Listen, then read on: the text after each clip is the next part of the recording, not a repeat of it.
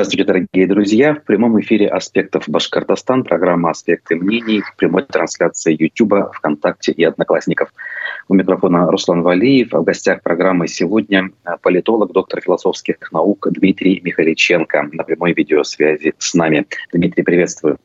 Привет, Руслан. Привет, Уфа. Вижу, что наши зрители не дремлют, немножечко пришлось подождать, извините за технические накладки, но я думаю, что эфир э, себя оправдает содержательностью. Э, вы продолжайте писать свои комментарии и не забывайте ставить лайки под трансляциями. Для нас это очень важно, а для вас, ну, как говорится, ничего не стоит.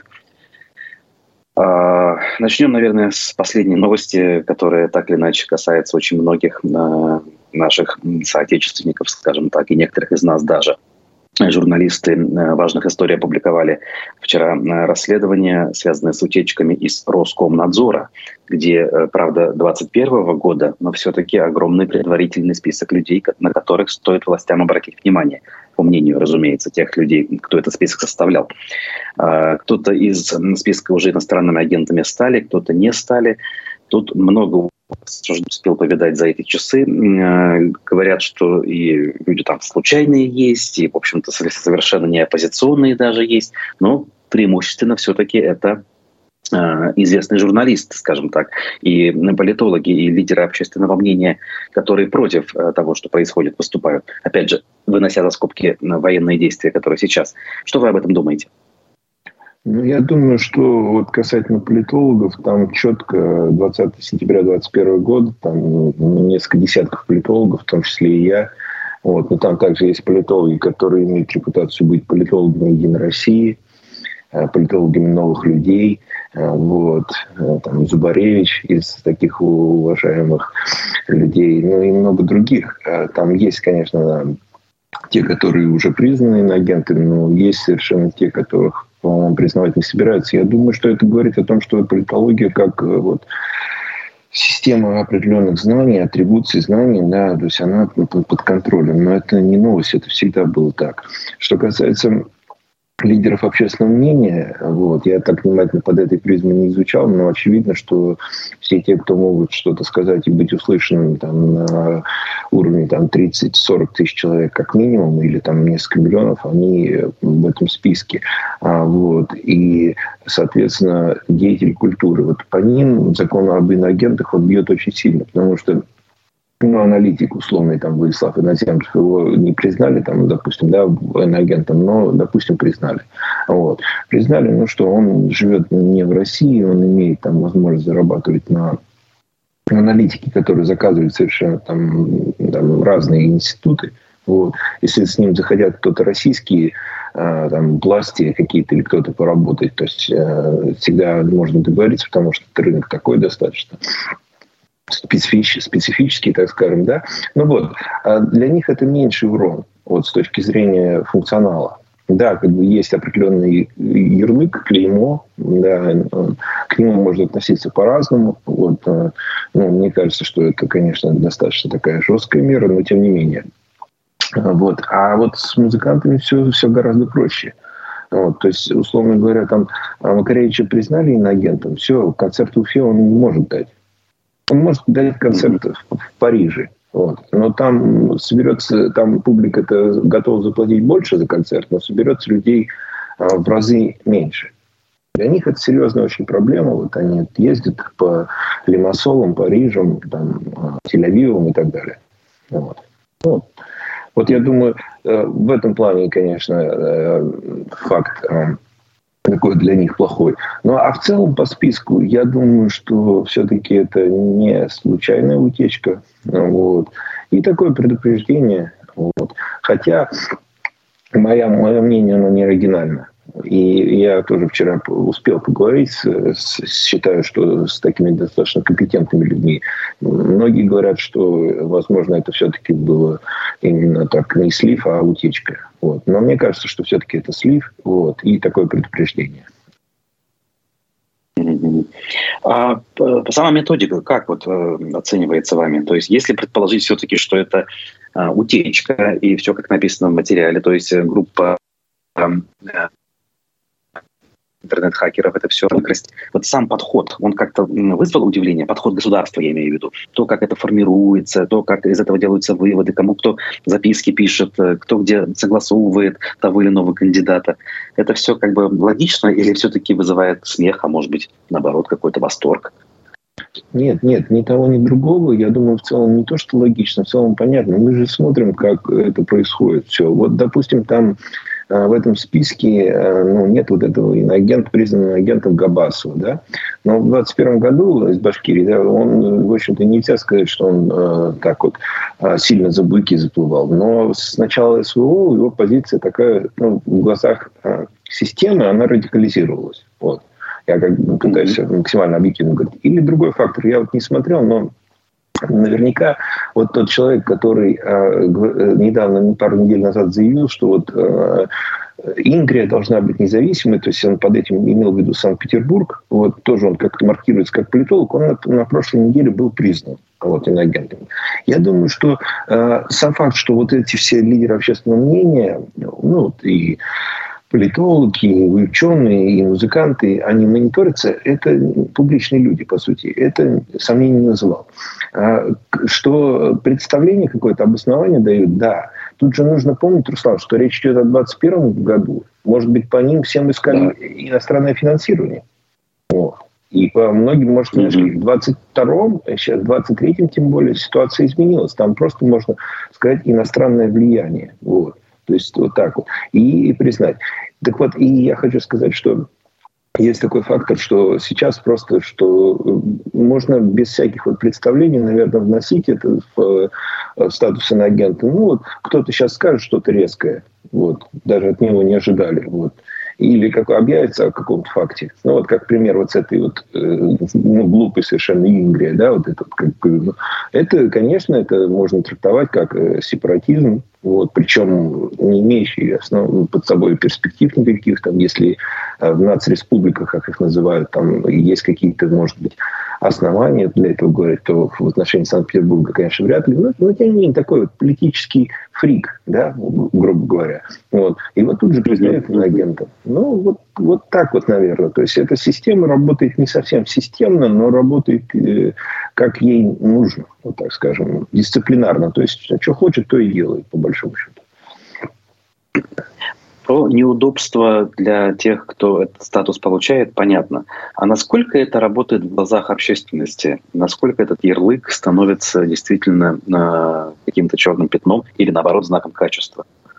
Ну, я вот думаю, я просто не так много представлен в публичном пространстве и, в общем-то, не особо туда стремлюсь, но я вот думаю так, что а постепенно общество к этому привыкает. То есть э, мера оказалась, тут за мерой, вот, опять же, признанного иноагентом, через каждое слово мы должны это говорить, Левада-центр, да, вот они показывают, что на, первом, по первой э, паре, так скажем, да, в начале восприятие этого феномена было такое, что да, это, в общем-то, враги, ну, не то, что враги, там, значит, э, недружественно настроенные государства люди, а ориентированные на Запад, которые помогают, в общем-то, Западу вот, э, вести скрытое противостояние с Россией. Но это было еще до СВО и так далее. То есть, а постепенно, постепенно все-таки э, начала приобретать э, популярность другая точка зрения, что это все-таки люди, которые неугодны режиму.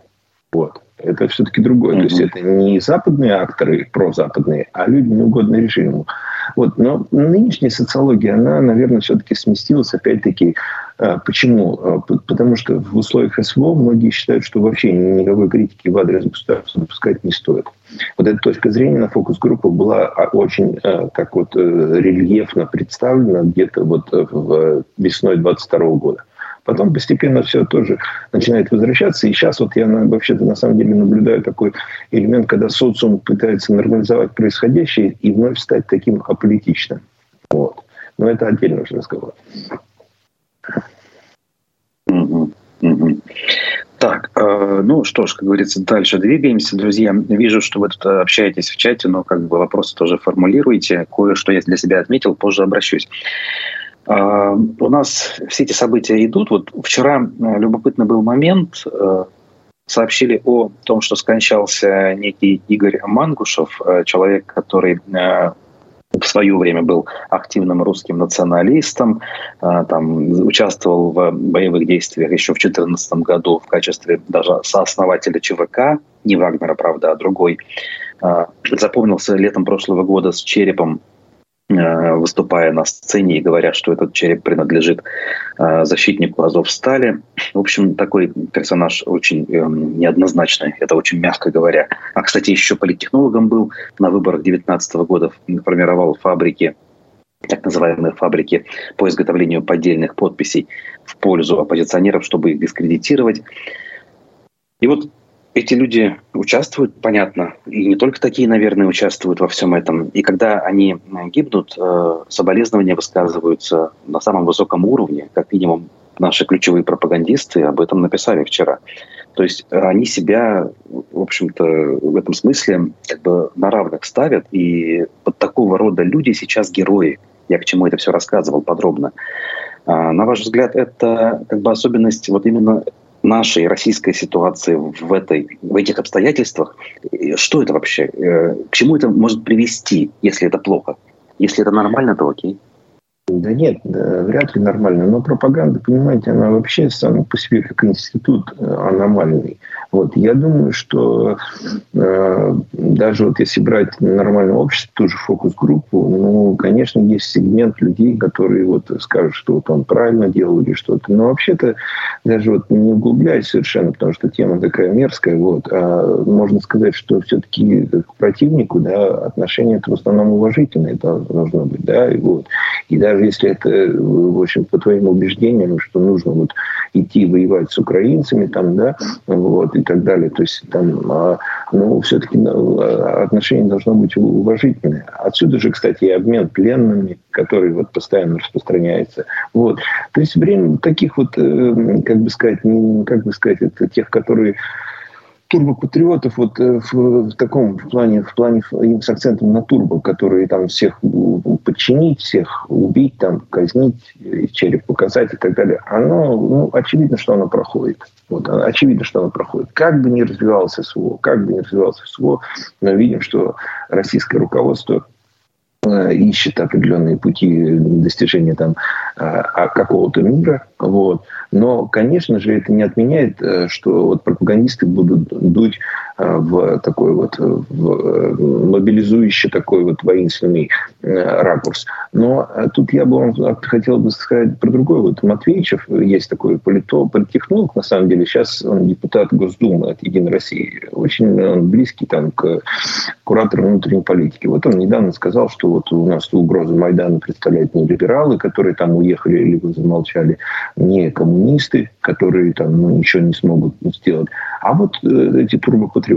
Вот. Вот турбопатриоты. Это я как это интерпретирую? Ну, как с помощью него, как бы сказали там ну, вот сверху, давайте ура, вот эта пропаганда, она пусть вещает, но вещает потише.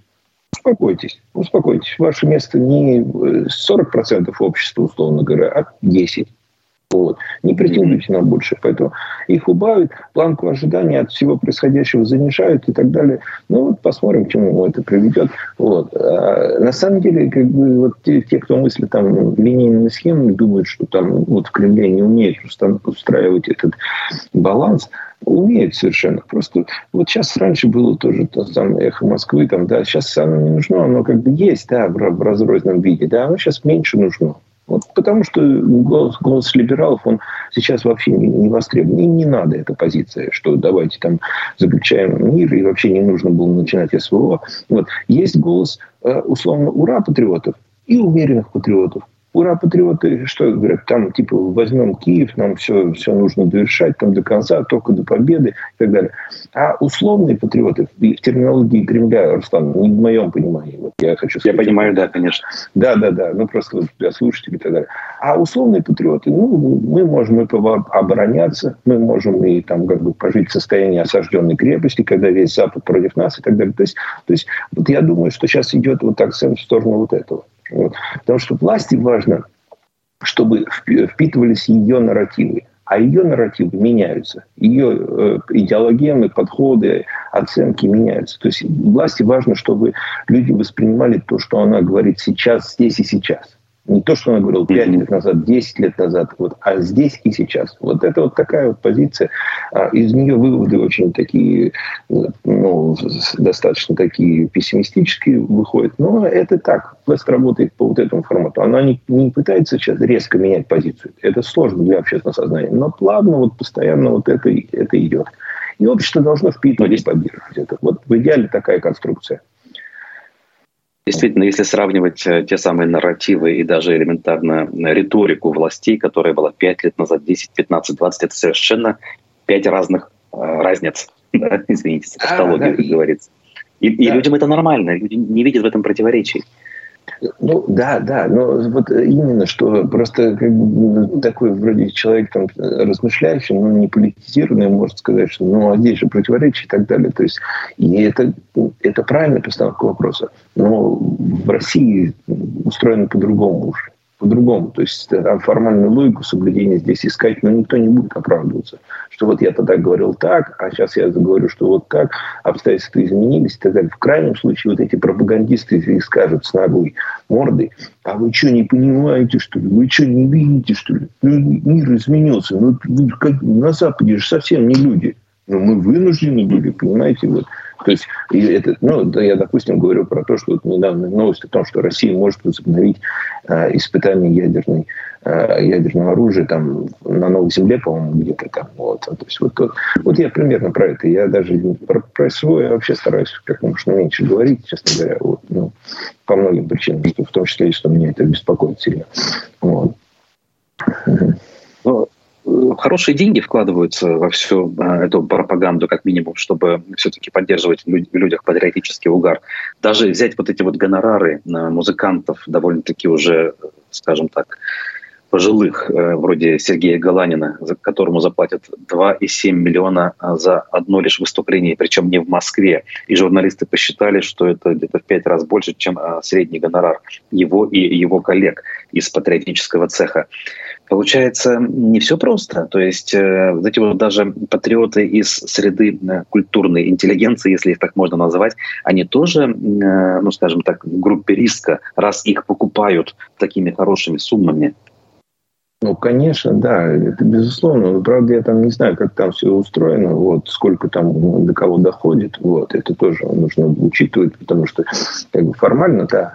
Вот, но с точки зрения вот э, социологии, там, патриотический угар, у некоторых действительно угар, но много есть сегмент, который вот реально у них вот патриотизм произошел. Это вот э, феномен, являющий, ну, требующий более сложного изучения, потому что, ну, как-то вот, например, там люди, как говорят, вот, вот ну, как ну, столько сил уже положили, ну, как бы надо довершить до конца, вот, и, ну, вроде, и, конечно, хочется мира и так далее. То есть вот у людей совершенно в общественном сознании доминирует э, совершенно, ну, такая вот э, разная картина, но патриотизм вот, как бы, как вот консолидация общества, вот это вот, она, конечно, не полная, в условиях атомизации она не может быть, но вот такая на основе формальных вот этих идей, ценностей, и идеологии вот этой вот, э, вот, э, вот этот, этот фактор он имеет место в отношении ну, 80%.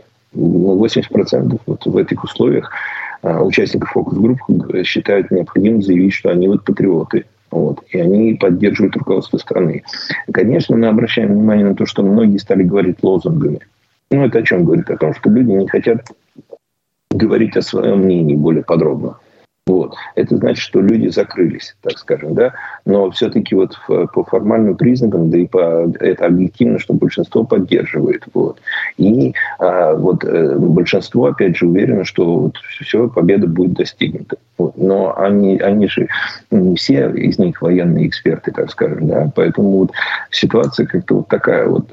И сейчас, вот я опять же хочу отметить, наверное, по социологии все, может быть, да, что вот большинство все-таки сейчас считают э, ну, стараются меньше следить об этих событиях. Ну, как бы, ну, вот оно идет и идет, но общество адаптируется ко всему. Вот в чем дело. Вот. И к ковиду оно то есть, адаптировалось, и вот сейчас к СВО и так далее. То есть, ну, год. Что если май брать или июнь, ну, когда завершится, когда завершится, скоро завершится. Вот, вот такие вот прогнозы. Сейчас большинство прогнозов дают Руслану то, что продлится как минимум год.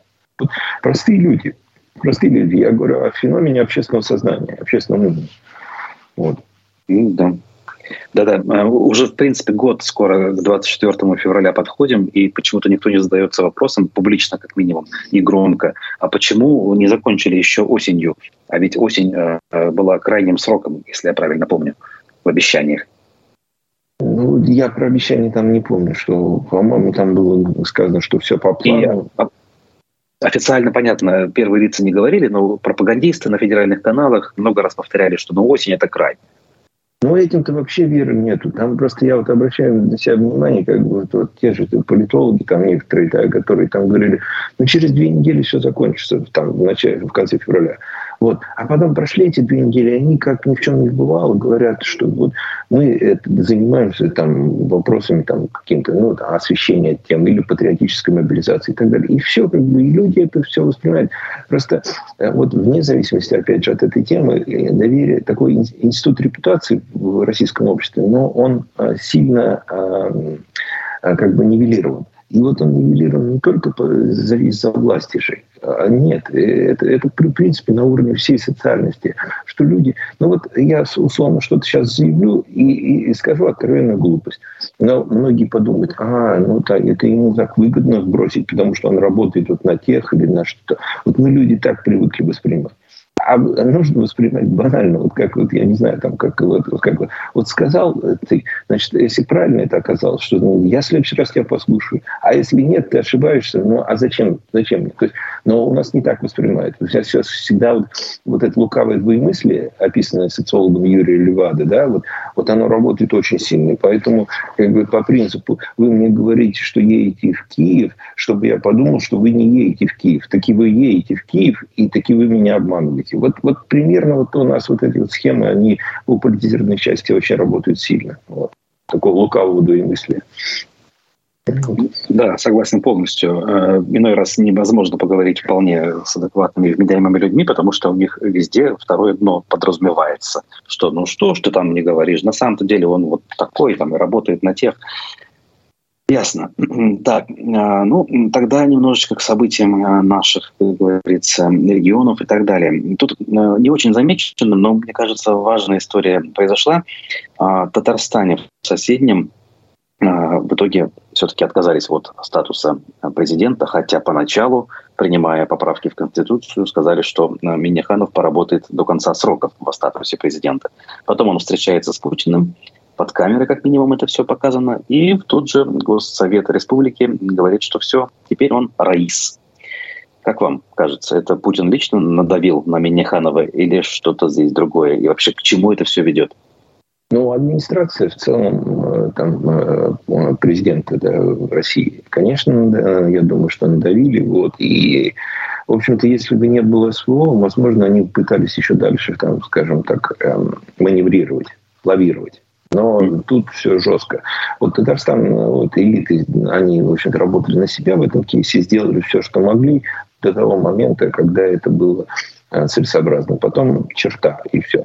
И тут я думаю, что к чему идет? Ну, они все равно стараются подчеркнуть свою особенность. Ну, они, видели же, и у глава Чечни там есть предложение там его сделать отцом нации, да, вот там по-чеченски, и у Татарстана Раис, то есть чтобы отличалось. Вот. И я уже видел такие вот Э, ну, уже достаточно серьезных политологов видел такие вещи, что все названия должны быть унифицированы. Но изначально вроде не было такой установки, да не вроде, а не было такой установки. Называйте не как было, хотите. Не было. Да, называйте как хотите, только не президент. Все, соответственно, Татарстан чувствует свою особость и подчеркнет это, и Чечня подчеркнет. Мы не говорили, что эти вот такие регионы среди нас республик, точно они особенные. Вот.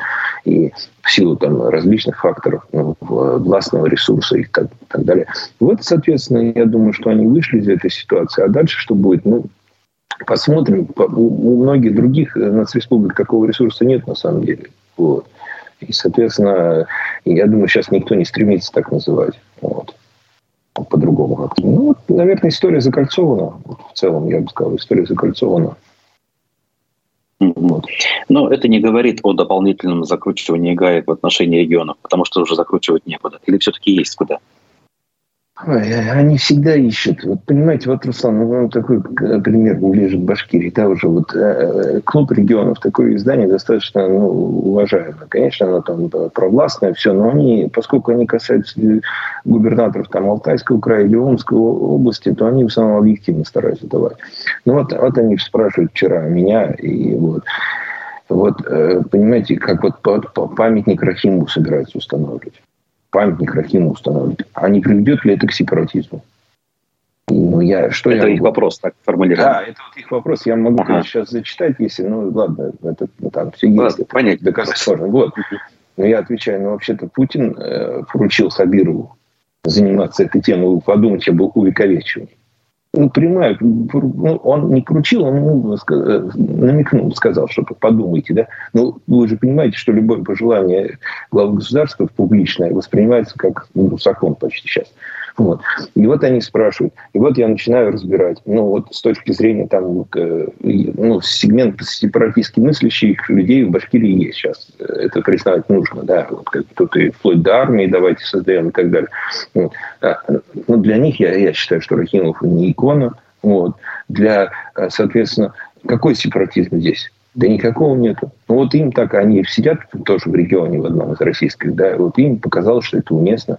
Я ответил, я ответил, как думаю, что я думаю, что нет, я написал про то, что э, Рахимов войдет э, в историю не скорее, не, как, вот, э, не, не только как элемент вот, парада суверенитетов. И он, он был за любую власть, которая позволяла ему удержаться. А, ну вот, и они вот еще, вот интересно, и они еще в своем вопросе пишут, что вот он бы, наверное, не вписался в текущую реальность, вот эту патриотическую.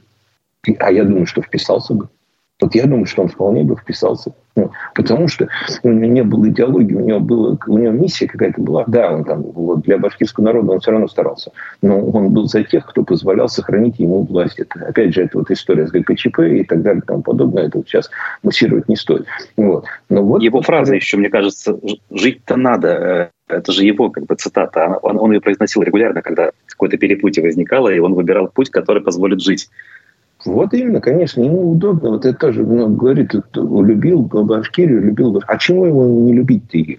Она ему все, все дала, конечно, он любил ее. Вот, ну и так далее. То есть я сейчас не хочу его критиковать. Я, я к тому, что вот здесь больше как пример. Вот, вот что, что в итоге Путин поручает, э, значит, ну, по сути, говорю, будем говорить, поручает, рекомендует подумать о увековечивании памяти Рахимова.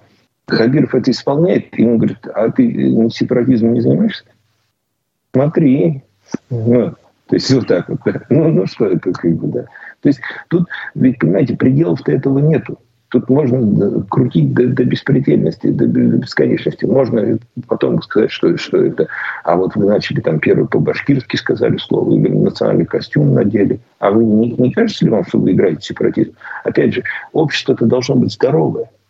А вот э, как бы э, нездоровое понимание реальности, оно формирует вот такие вот э, неадекватные оценки. И я не говорю, что это вот конкретно вот этот запрос экспертный такой, но часть общества может так начать думать. Он памятник поставил, значит, Рахиму, а это парад суверенитетов, а значит, это против России, а значит, это против Путина. Вот такие как бы на уровне силлогизма логические связки ошибочные, вот они в общественном сознании могут быть. Но опять же, мы говорим про общественное сознание, тоже нужно четко понимать, что это касается, по сути, 10% людей.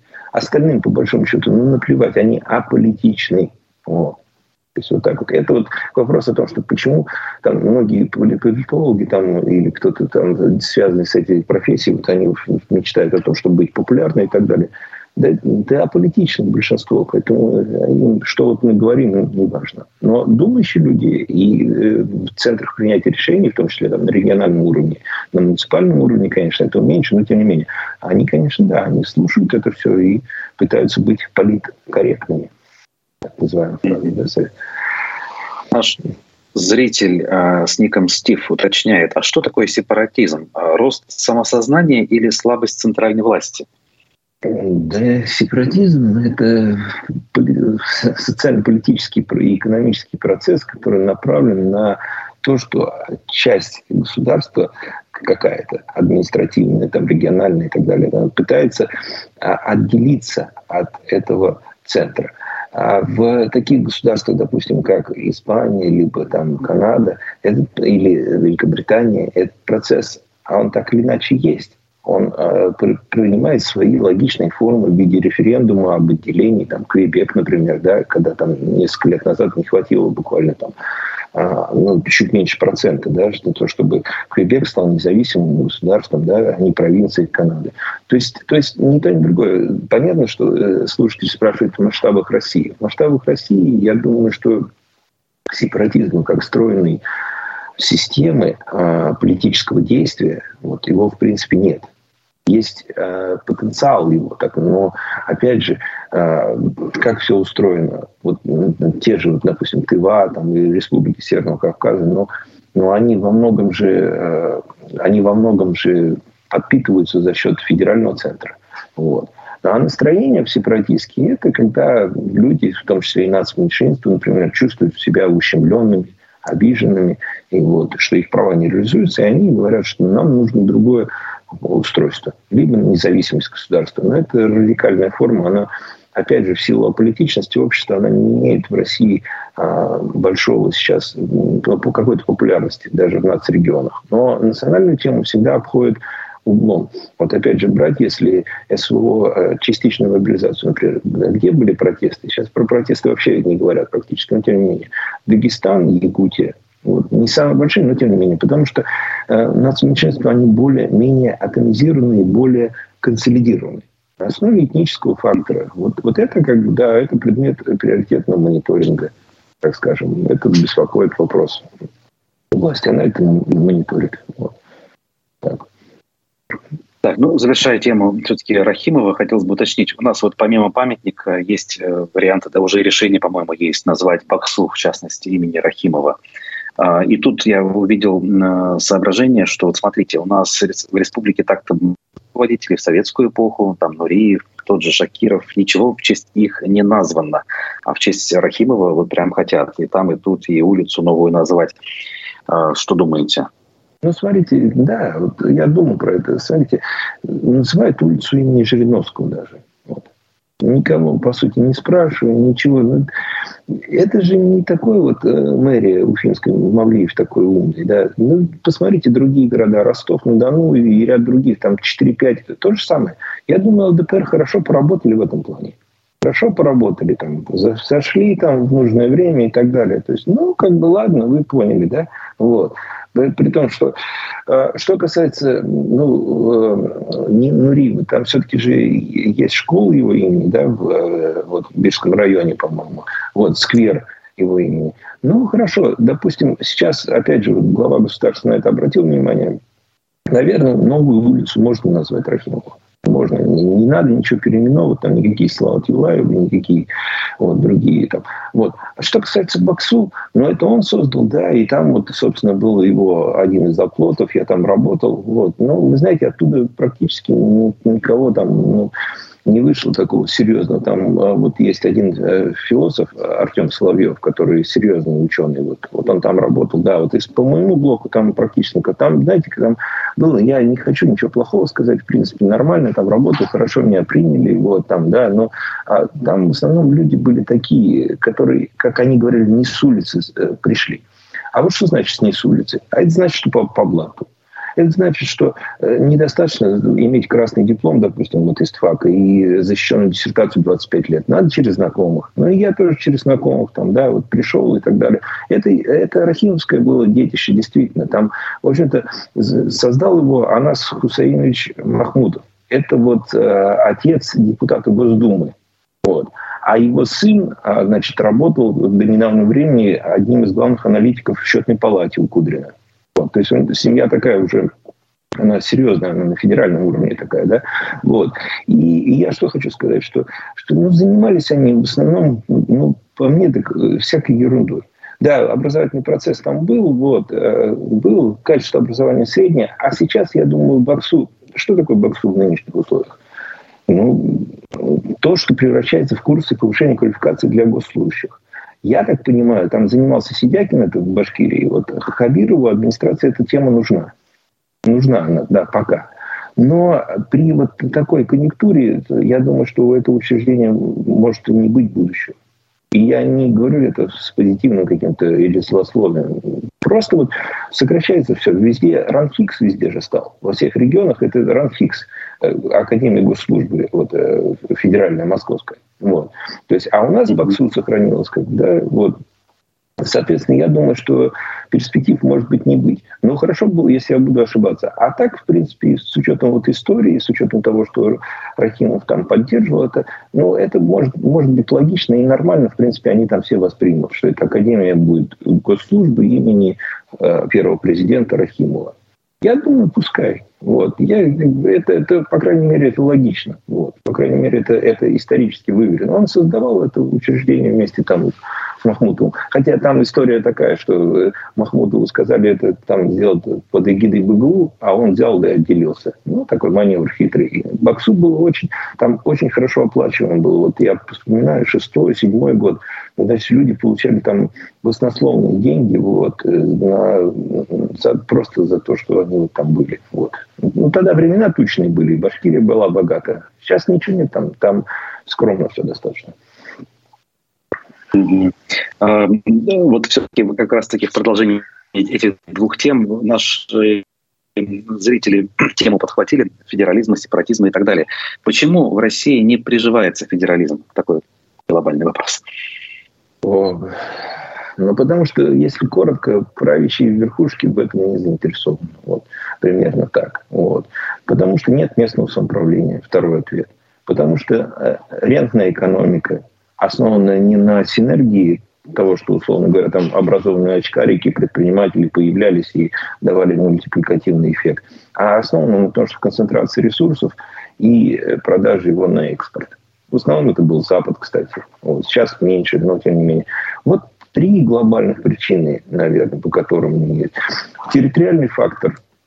Да, могут большие территории управляться на основе э, федерализма. Могут. Вот. Э, я не уверен, что в России настанет федерализм. Но э, логика говорит о том, что шансы на федерализацию у России еще будут. И серьезные шансы. Понял. А, тут пара вопросов касается республиканской повестки, ну такая тематика с прицелом на глобальные вещи. Эм, лидера СТОП Башартес Альберта Рахматуллина задержали после перформанса у мэрии Уфы по теме ЖКХ. То есть э, люди протестуют исключительно по таким житейским вопросам, политику не трогают, но э, их задерживают. Э, вообще тема ЖКХ, по мнению властей или по вашему мнению, может быть каким-то триггером протеста? Или она исключительно местечковая и там и останется? Понимаете, Руслан, по протесту в целом сейчас очень сложно говорить, потому что очень много ядро тех, которые готовы выступать, они еще до СВО были, так скажем, в кавычках, поставлены на место. Вот. Это вот э, два года уже прошло, больше, чуть больше двух лет с момента последних протестов Навального. Вот. А, соответственно, после СВО вообще там уровень вот, э, протеста он снизился. То есть э, речь даже сейчас не идет о протестных каких-то акциях, митингах и так далее. Их мало стало, очень мало. Э, отдельные акции. Что касается ЖКХ, ну, вы же знаете, да, что индексация прошла, в общем-то, не очередная и достаточно жесткая. А в Башкирии и так с этим очень сложно. Это, это я уже говорил, тут, знающие люди прекрасно понимают, откуда это произошла история. На самом деле, еще со времен Хамитова это вот, определенные, грубо условно их назовем, там, монополисты начали диктовать волю в этом плане. И в том числе и в ваших эфирах там они говорят, ну вот оформляйте эту субсидию, если вы не можете платить, мы вам там сэкономим. Это очень сложно и не работает это ничего. А повышение, особенно на фоне э, вот эта зима, вот особенно декабрь да, и январь, они характеризовались тем, что очень много было коммунальных аварий. Не в Башкирии, я говорю, но в Башкирии тоже были. Вот. А, значит, э, Тюменская область, Удмуртия очень серьезная, Якутия, вот, э, там Приморский край – там и минус 40 было, то есть целые села оставались, вот, мерзли, так скажем, да, вот. И вот эта актуализация проблем сейчас ЖКХ и здравоохранение, конечно, на первом месте. Но больше всего людей волнует это а, повышение повышение э, цен на продукты, э, значит, продукты питания, продукты первой необходимости. Вот.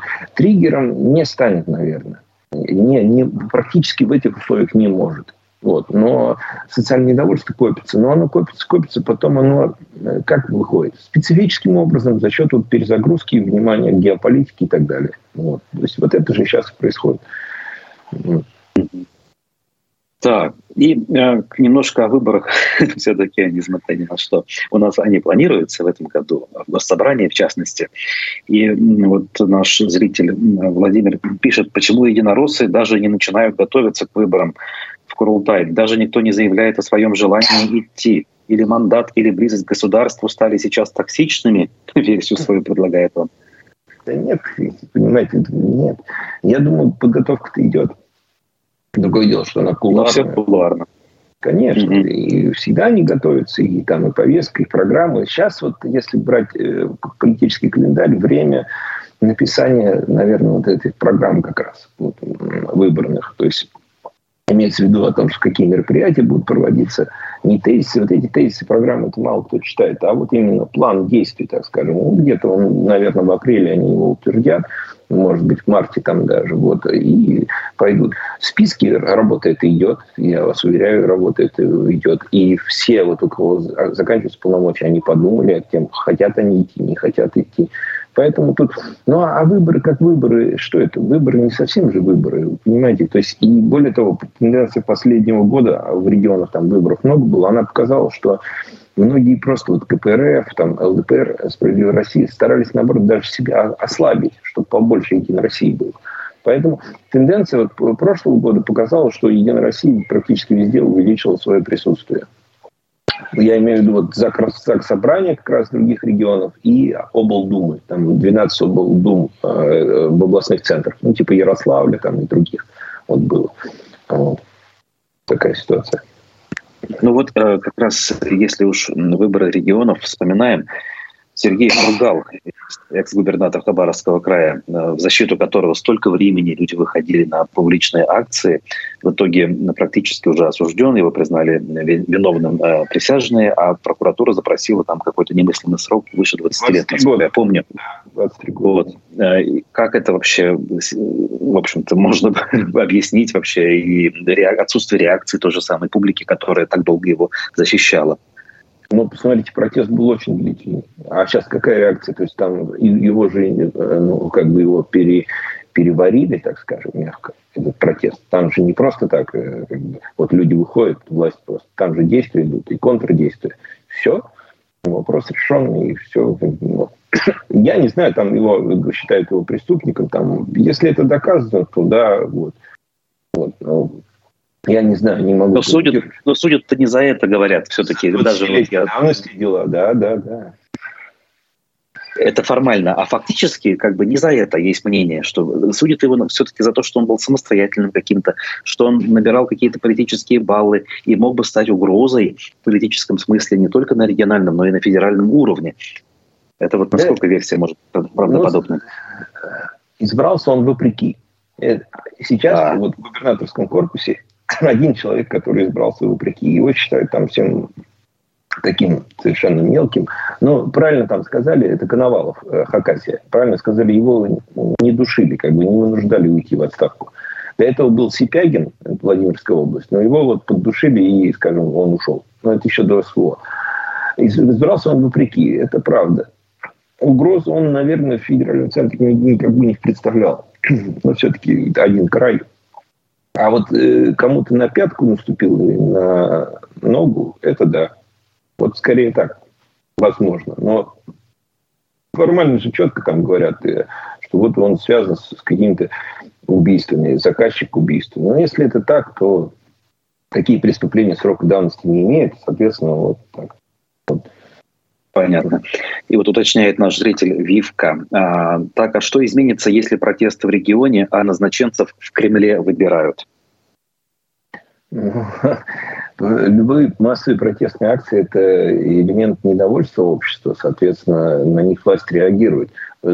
Формально и фактически, может быть, ничего не поменяется, но если протест будет массовый, вы же видели эффект Куштау. Там, вот. То есть э, он сначала там глава республики заявляет, что его бесполезно там, вот, скажем так, ломать, давить, как он там выразился. вот, а потом он принимает разумное решение, что трогать гору не надо. Вот. Но я уже тогда говорил, да и все, многие это понимают, кто там участники, что ну, общество же не может по каждому поводу вот так вот в эффект Куштау превращаться. Соответственно, вот решение все равно, властное доминирование, оно в России есть. Общество становится такое, ну, оно стало уже этатист, этатистским вокруг государства выстроенным, вот, и как такового гражданского общества-то нет. Есть гражданская активность уже, элементы гражданской активности. Вот, наверное, так. Вот как раз, наверное, под занавес уточню. Меня просто самого удивляют, я не могу найти объяснение некоторым вещам. То есть если некоторые я понимаю, там постепенное э, уничтожение независимых СМИ ожидаемо, понятно. Но когда ликвидируют даже московскую хельсинскую группу, э, которой руководила Людмила Алексеева, и дружбой с которой гордились вот конкретно лидер Башкортостана, да, Хабиров говорил о том, что он к ней постоянно ходил. А, тот же Путин, в конце концов, э, называл ее там нравственным коммерсоном, если я не ошибаюсь. И вот в итоге это все ликвидируется. Значит ли это, что они э, лицемеры, или все-таки ситуация просто изменилась? Или, может быть, что-то еще? Ну, оценки-то, кажется, сам может выстроить, а им просто, ну, просто сейчас это не нужно. Вот и все. Вот, грубо говоря, я такой, я бы отвечу обобщенно. Власть из такой вот, э, я говорил уже, из такого кресла, трона такого пышного превращается в такую вот твердую табуретку. Пышность-то остается, и вот эта э, сакральность даже некая. Хотя там сакральности-то нет вроде как формально. Вот. А вот жесткость, мягкость уходит, остается жесткость. То есть не нужны вот никакие инфраструктуры э, современного там общества, которое претендует на э, европейский путь развития. Сейчас не нужны. Вот решают. Есть мнение, но я не могу на него четко как бы, твердить его, что вообще сейчас решают на, на, на уровне среднего звена такие вопросы решаются. Ну, кому-то надо проработать этот вариант закрытия. Ну, закрытие, да. Но вот сама эта структура, она не представляла особого э, вот. Она символическая скорее была. Да, извините. И это понаблюдаем, в общем понаблюдаем, хотя уже наблюдать-то нечего, понаблюдаем, понаблюдаем, а все уже проходит, вот, и то есть, ну, зачищают все, ну, зачищают все, что не нравится, там, скажем, да, все, что не разрешено, то запрещено, вот, вот такой признак формируется. Вот на голову. Ну что ж, спасибо большое. Э, Дмитрий Михаличенко, политолог, доктор философских наук, был гостем программы «Аспекты мнений» сегодня. Руслан Валиев меня зовут. А вы не забудьте поставить лайк, если этого еще не сделали. Пишите комментарии, берегите себя. Всем пока. Спасибо, до свидания.